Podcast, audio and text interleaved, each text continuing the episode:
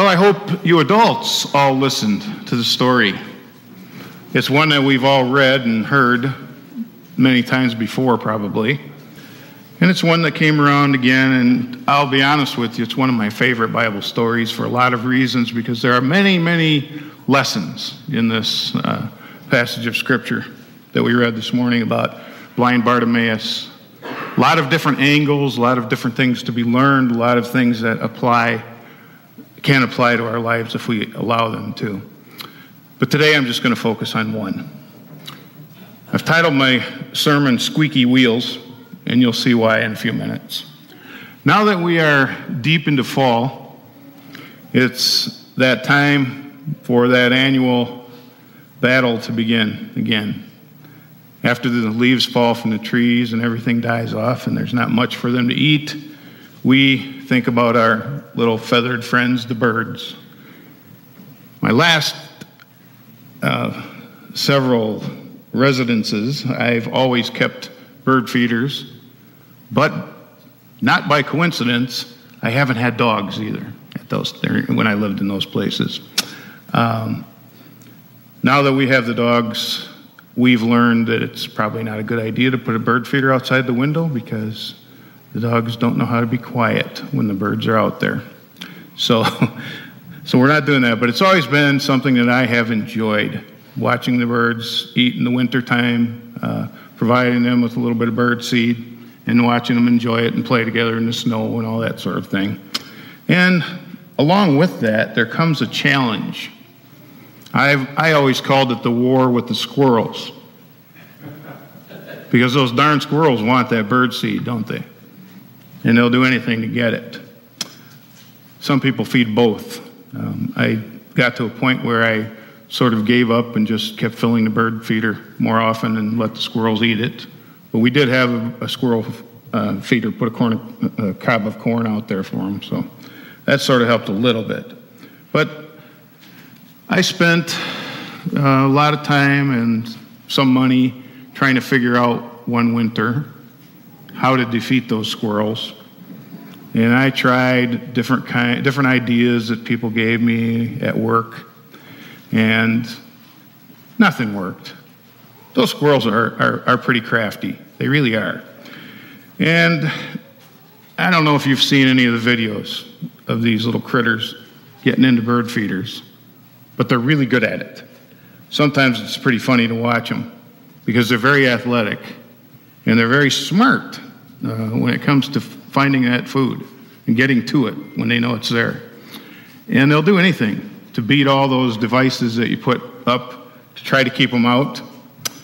And they have, I think they have really good problem solving skills, man. They can figure out how to get to that food no matter what you do. They also have really good physical dexterity. They can do some, get into some positions and do some things that I, I it, it's just amazing to watch them.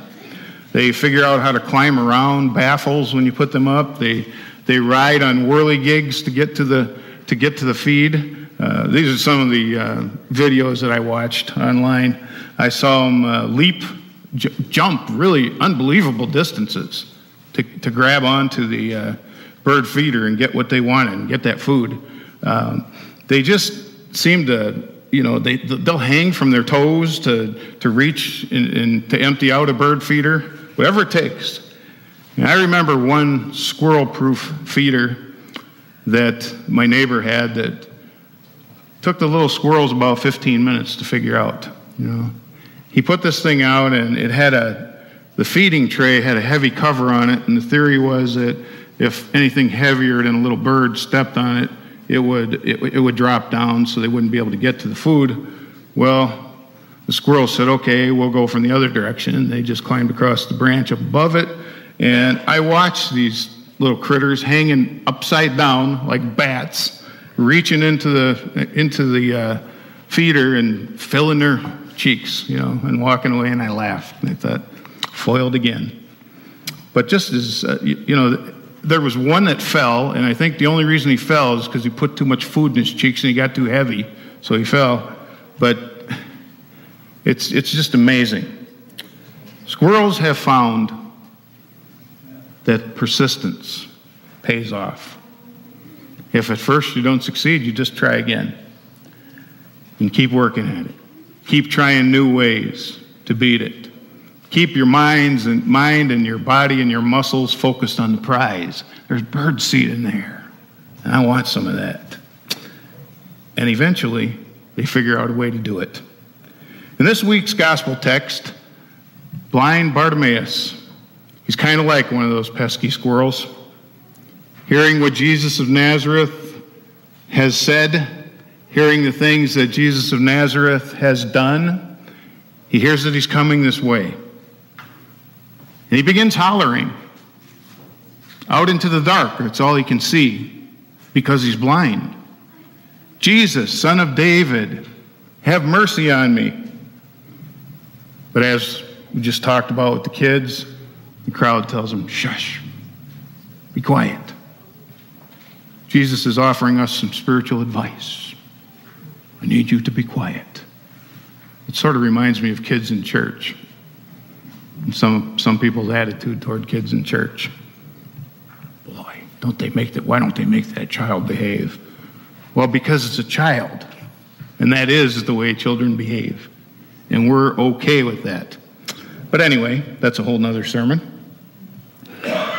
He, the crowd tells him to be quiet. But the people that Jesus has just fed seem to think that these gifts that, are, that were just given to them, these spiritual truths that were just given to them, are only for special people. They're only for a few, for those few chosen ones, and certainly not for casts off of society like a blind beggar sitting in the dust by the roadside. But Bartimaeus will not be silenced.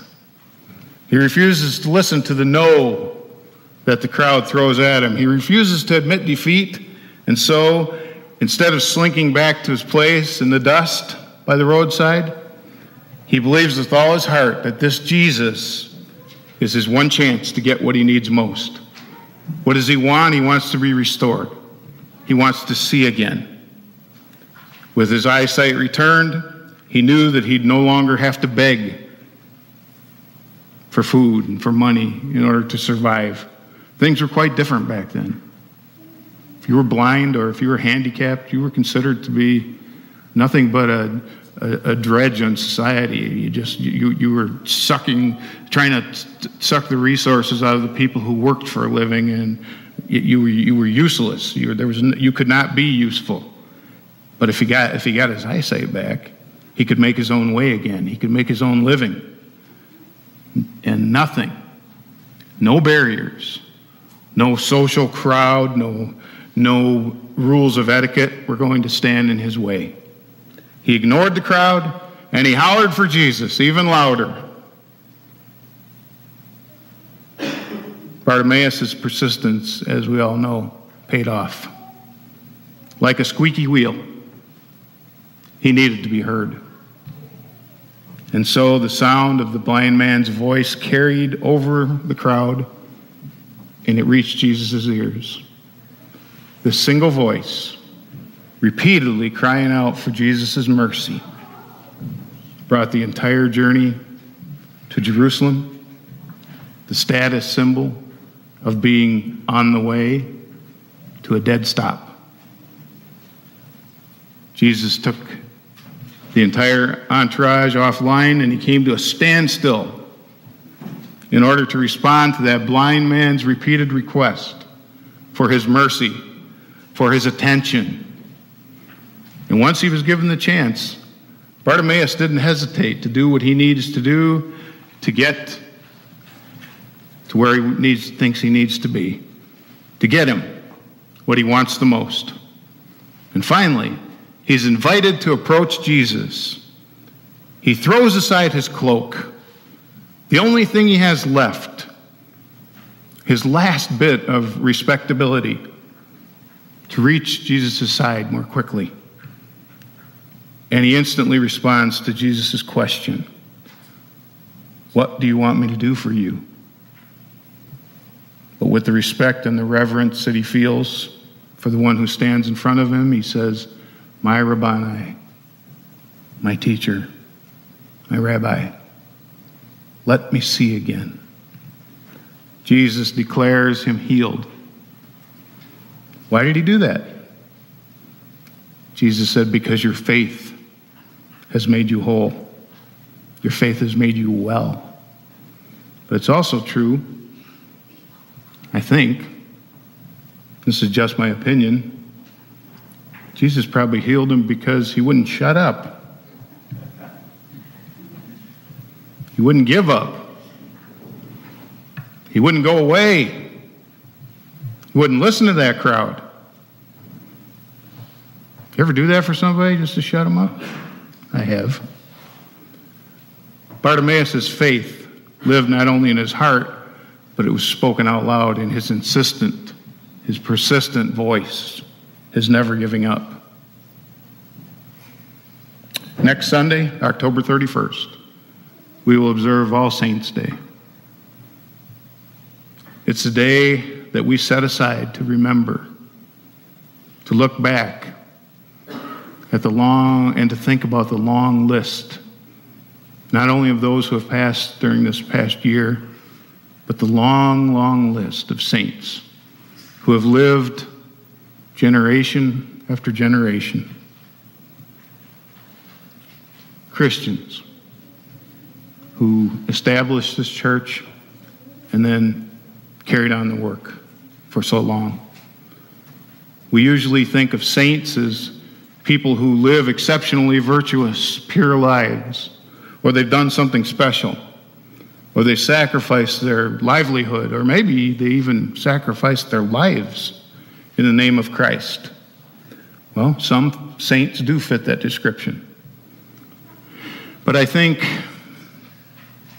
even though some have the extraordinary gifts of healing and insight and deep holiness or great intellect, there's one saintly quality that we often forget about and we almost never talk about, and that is they're persistent. Look back over the life histories of any saint, and you will find that they were not people who gave up easily. They were not people who took no for an answer.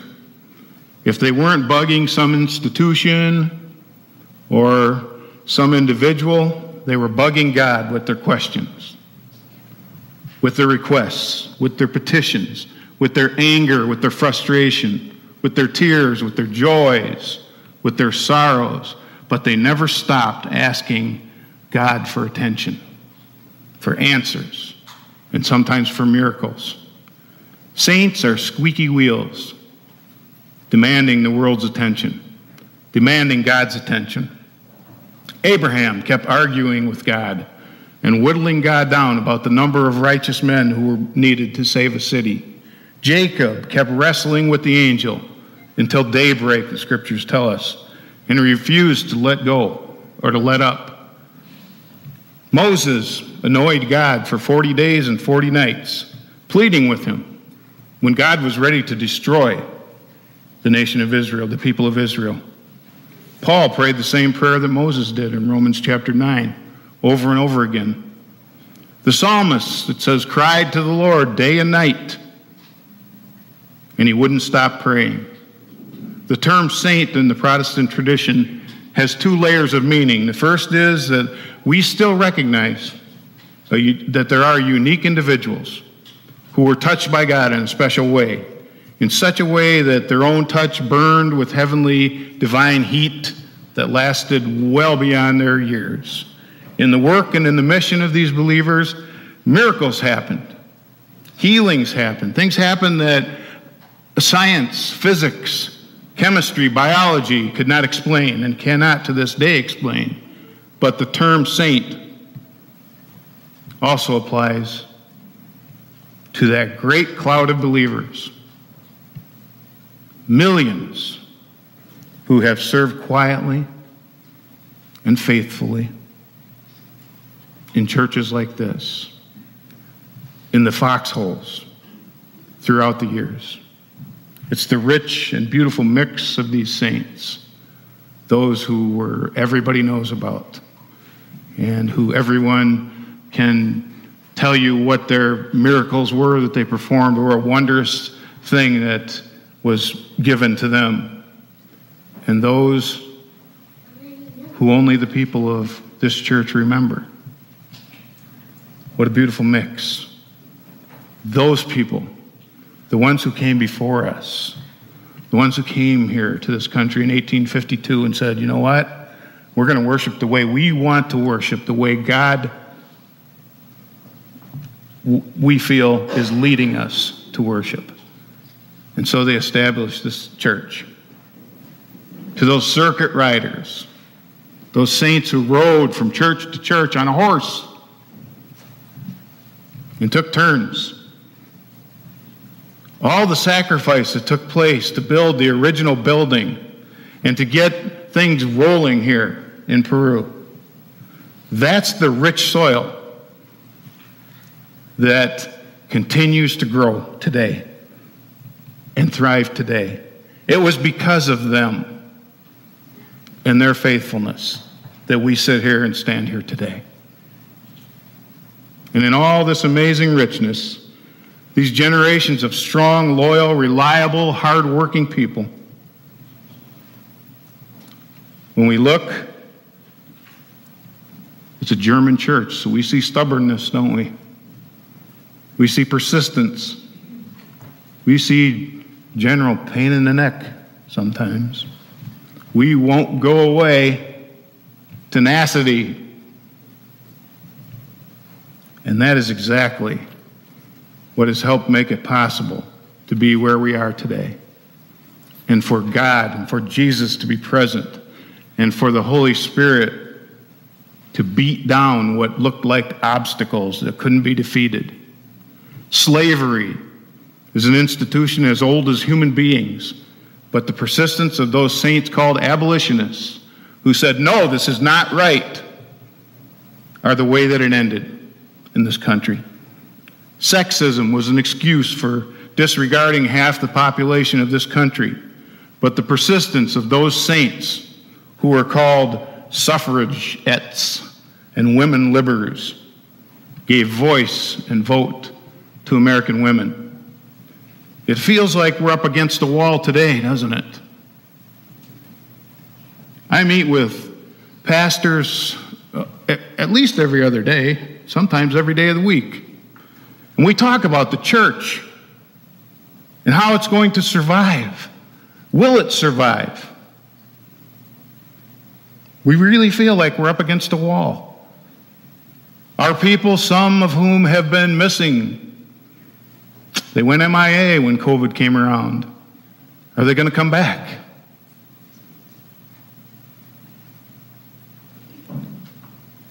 Young people, young families, why don't they come? Well, I'll tell you why they don't come. Because we're doing it wrong. We're doing it the right way for the 1960s. And so, what we have, the wall that we are backed up against, and what we face is that we have to accept the fact that the church as we knew it before the pandemic will not survive. There has to be change. It'll have to be different. And that's okay.